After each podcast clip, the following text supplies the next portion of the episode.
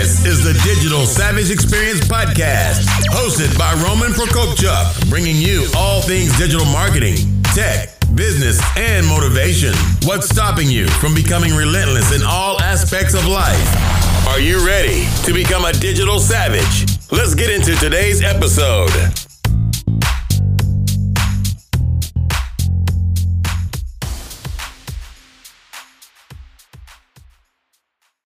Hey everyone, this is Roman Prokopchuk, and this is a Digital Savage Experience, episode 30 Three Months with the Foster Kids. So, we started this journey, my wife and I, June 1st. Really didn't know how, what to expect, or how it would be, or how it would compare to the training we had in terms of foster care. But it's been a roller coaster ride of emotions, frustration with the system and just overall happiness and joy that we see how the boys have grown over the past 12 weeks. So we got the boys, two brothers, now 18 months and 3 years old in June. And it's been a blessing for sure. It's taught me a lot of things that can be applied to business. I don't know if all of you or any of you have kids of your own, foster kids, step kids, kids you consider your own, the blessing it is and the joy it brings you and the lessons it teaches you in terms of patience, value of things, importance, and all kinds of things like that. So we've basically tried to add as much joy and love to their lives for however long they will be with us. So we've gotten them season passes to Six Flags, which they loved in terms of going to Looney Tune Land every time, taking them on the safari and doing their ABCs with animals, and then just having a lot of fun with them there several times. First time we went was 4th of July We've taken them to the aquarium. We've been to a baseball game. We've went to a Giants preseason game.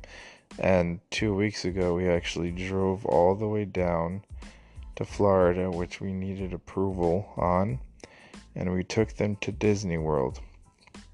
First day we just kind of relaxed, hung out at the Disney resort we stayed in by the pool. Second day was a little interesting 12 hours in Disney World with the 18 month old and the 3 year old in 95 degree weather with probably 75 to 80% humidity. They were champs. We got through the whole day, all the way up to the fireworks. They slept well. We did Hollywood Studios. We went to the Gulf of Mexico. We hung out in other parts of Florida and basically stayed a week and had a 20 hour drive back. For the most part, they were good. Obviously, they're small, so they complained for things like food and bathroom breaks. But from June 1st, when we got them, to now, it's a complete turnaround in terms of their personalities, in terms of their eating habits, in terms of their discipline. So, not having kids before this, I would wasn't sure how it would be, but I think like one of the main things to handle one child or multiple children is structure and some kind of plan. So, they nap every day. Obviously, weekdays they're in daycare because when I'm working and running things, my wife's at work. They have to be cared for, but on days off and weekends, they still nap. They take three hour naps. They have healthy, wholesome lunches. They don't watch much TV. They have a lot of books and a lot of toys and a lot of things to stimulate, you know, their imagination and their growth in general. So, the frustrating part of the whole thing is is just the process state by state, it's a little different. But in New Jersey, um, the main goal of the child services department is basically reunification with the family of the child. It seems like, regardless of the situation, though. So, if the person that lost the children just shows up to whatever the court appointed action is and just shows up, that's the bare minimum, that's good enough for the most part. Nothing else is measured in terms of a value of success, but if that person is showing up, that's making an effort. Well, I don't necessarily think that's good enough when you put two small lives into the mix. And I've been very disappointed and very local about the process in the PRIDE training, which is basically the licensing and the education portion to be resource parents, basically foster parents in the state of New Jersey it seemed like it was a little bit sugar coated in terms of like the department's here for you, everyone's here to answer questions and help. And I think for a lot of this journey, we've had to fend for ourselves and, you know, like pick teeth in terms of answers. So it's been a little hard and difficult in that sense, but otherwise, we've managed and we've figured it out but I think the support and communication the state has has to improve a lot.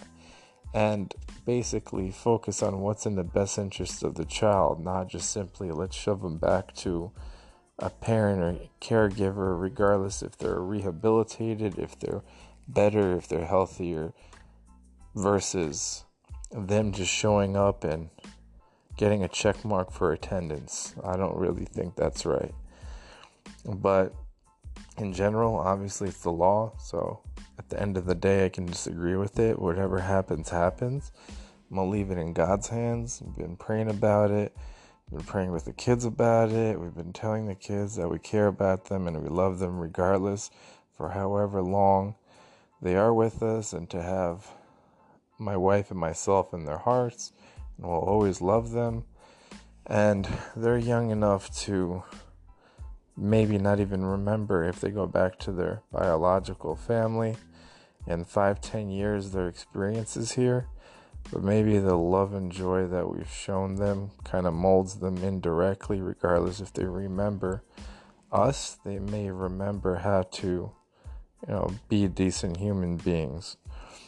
My only fear is them going back to a situation where they won't grow or they'll be neglected or something even worse. So I'm praying about it.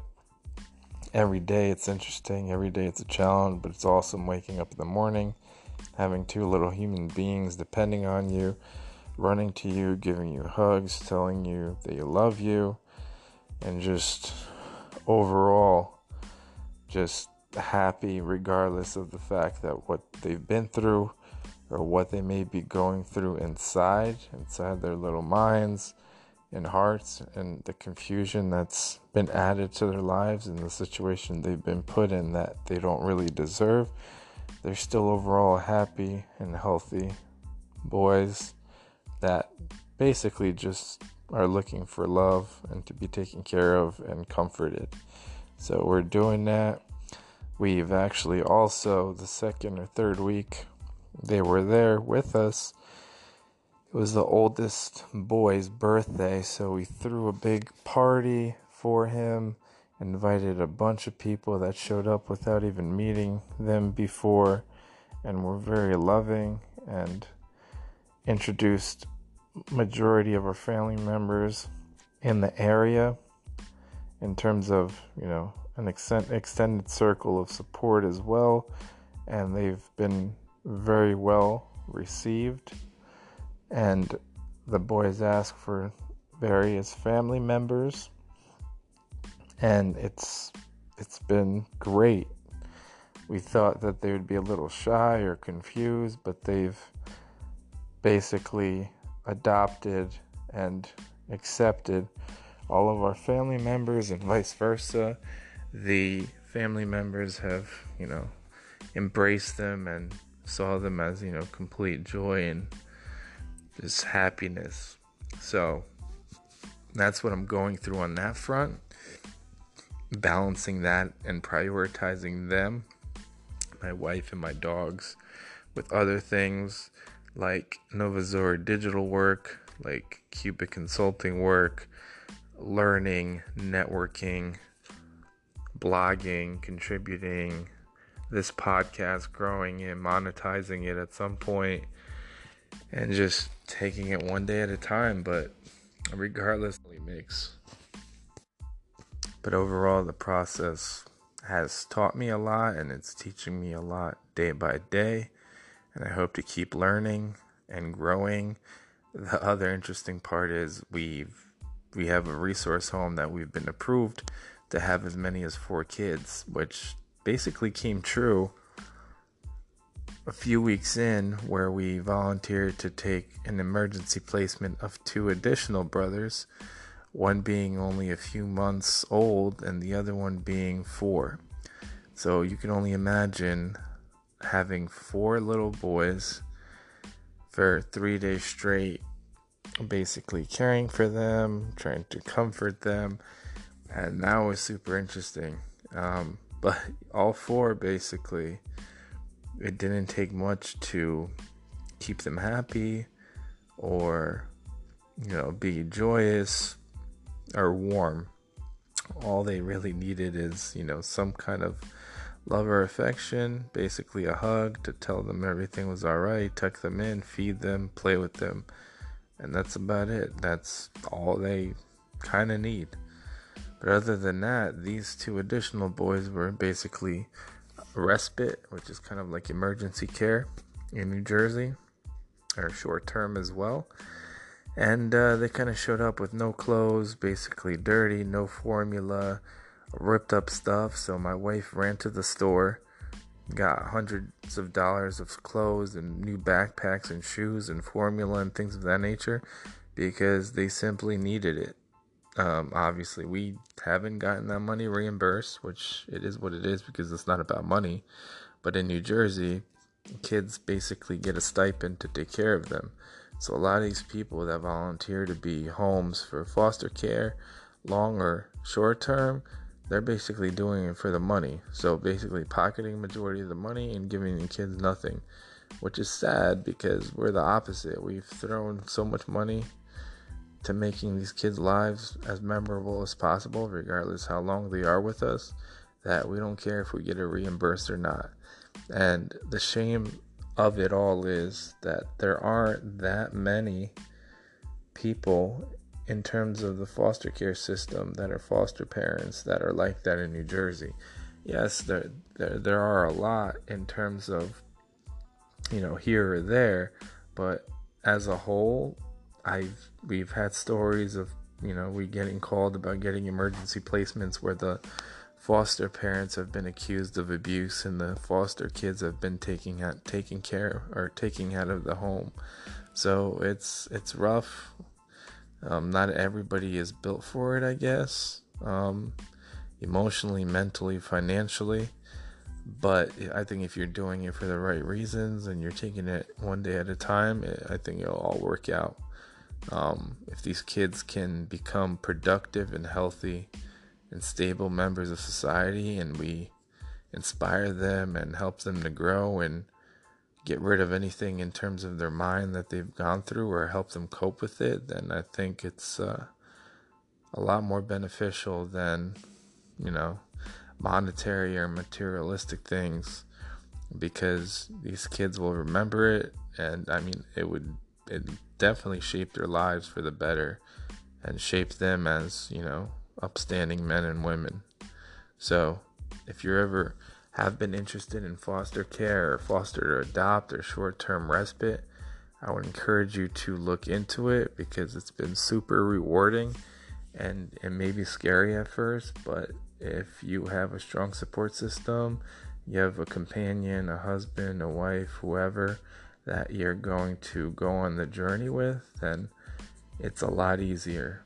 So, if you guys have any questions about fostering, any other experiences I've had with the foster care system in New Jersey, or how to deal with certain situations with foster kids in terms of some of the emotional scars that they carry, feel free to reach out.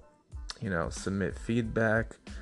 Uh, opportunities for future episodes, opportunities to collaborate on if you have a podcast and, you know, guest host or appear or vice versa, feel free to reach out to me on any social media channel or via email.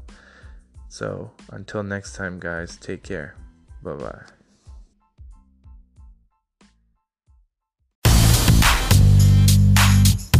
This podcast has been brought to you by Nova Zora Digital.